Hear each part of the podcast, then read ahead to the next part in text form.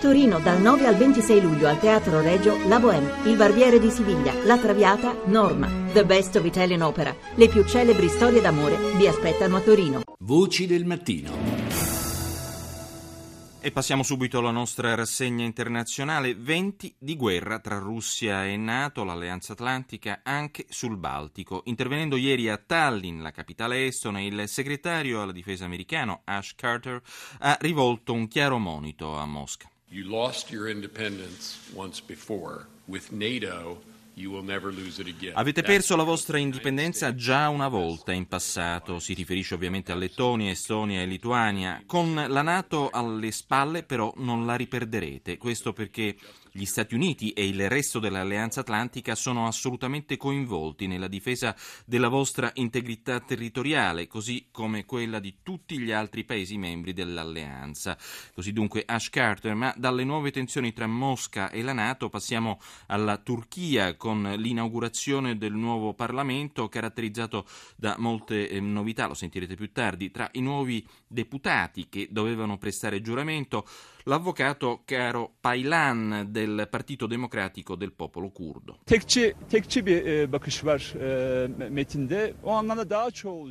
Il giuramento è stato scritto da chi ha una visione monolitica. Noi vogliamo un nuovo giuramento di tipo universale che abbracci tutti i segmenti della società, così come i valori umani, anch'essi universali. Dunque un nuovo giuramento per una nuova Costituzione. Il Parlamento ce la può fare e la nuova idea di Costituzione deve riflettere riflettersi nel nuovo giuramento.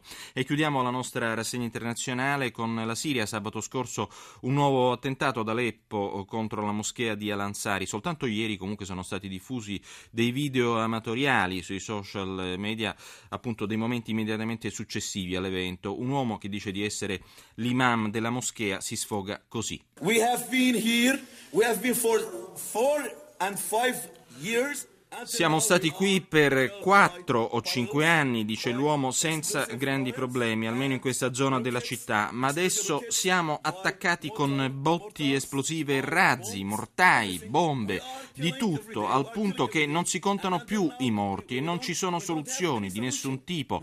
Ci siamo appellati alla comunità occidentale affinché ci portasse la salvezza, ma nessuno ci ha mai dato risposte.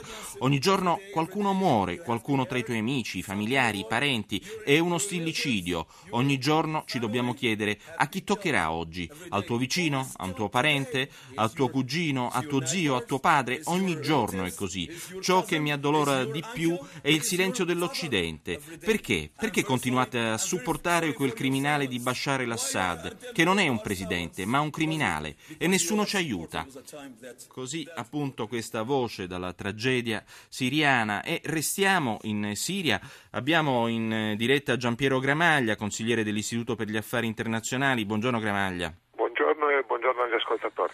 Senta Gramaglia, la situazione in Siria ci aiuta un po' a capire perché le forze kurde siriane che combattono contro il gruppo appunto dello Stato islamico nel nord della Siria, insomma contro l'ISIS, hanno annunciato la conquista di una base militare di notevole importanza strategica a nord di Raqqa, considerata appunto la capitale dei jihadisti, una base strategica che si trova per l'appunto sulla strada che collega la città ad altre zone controllate dall'ISIS a ovest verso la provincia di Aleppo e ad est verso la provincia di Asaka.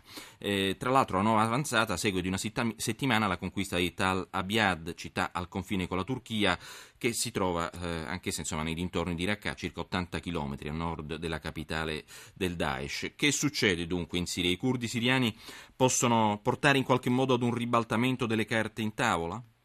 Beh, I curdi eh, siriani sono eh, praticamente la, la, forza, l'entità che eh, finora ha dimostrato di avere la capacità di battere sul terreno militare eh, la, le, le, milizie jihadiste del, del califfato. Eh, dopo eh, le alterne vicende di Kobane, città di confine con eh, la Turchia, che alla fine è stata eh, ripresa dai eh, curdi al califfato, c'è adesso una, una fase di avanzamento dei curdi verso, verso sud. Nel contempo il califfato sembra ottenere invece dei successi verso, verso ovest, la presa di, di Palmira recente e, e, e, mediaticamente molto forte. E poi eh, c'è quello che succede, eh, lo ricordavate prima, ad uh, Aleppo dove in realtà eh, chi è eh, all'offensiva sono forze integraliste ma che si battono contro sia il eh, regime di Assad sia il califfato, che vogliono eh, in qualche misura prendere Aleppo per farne la capitale del loro eh, califfato e sono le forze, in particolare quelle di Al-Nusra e il eh, nome più citato, la sigla più eh, citata in questo, in questo contesto.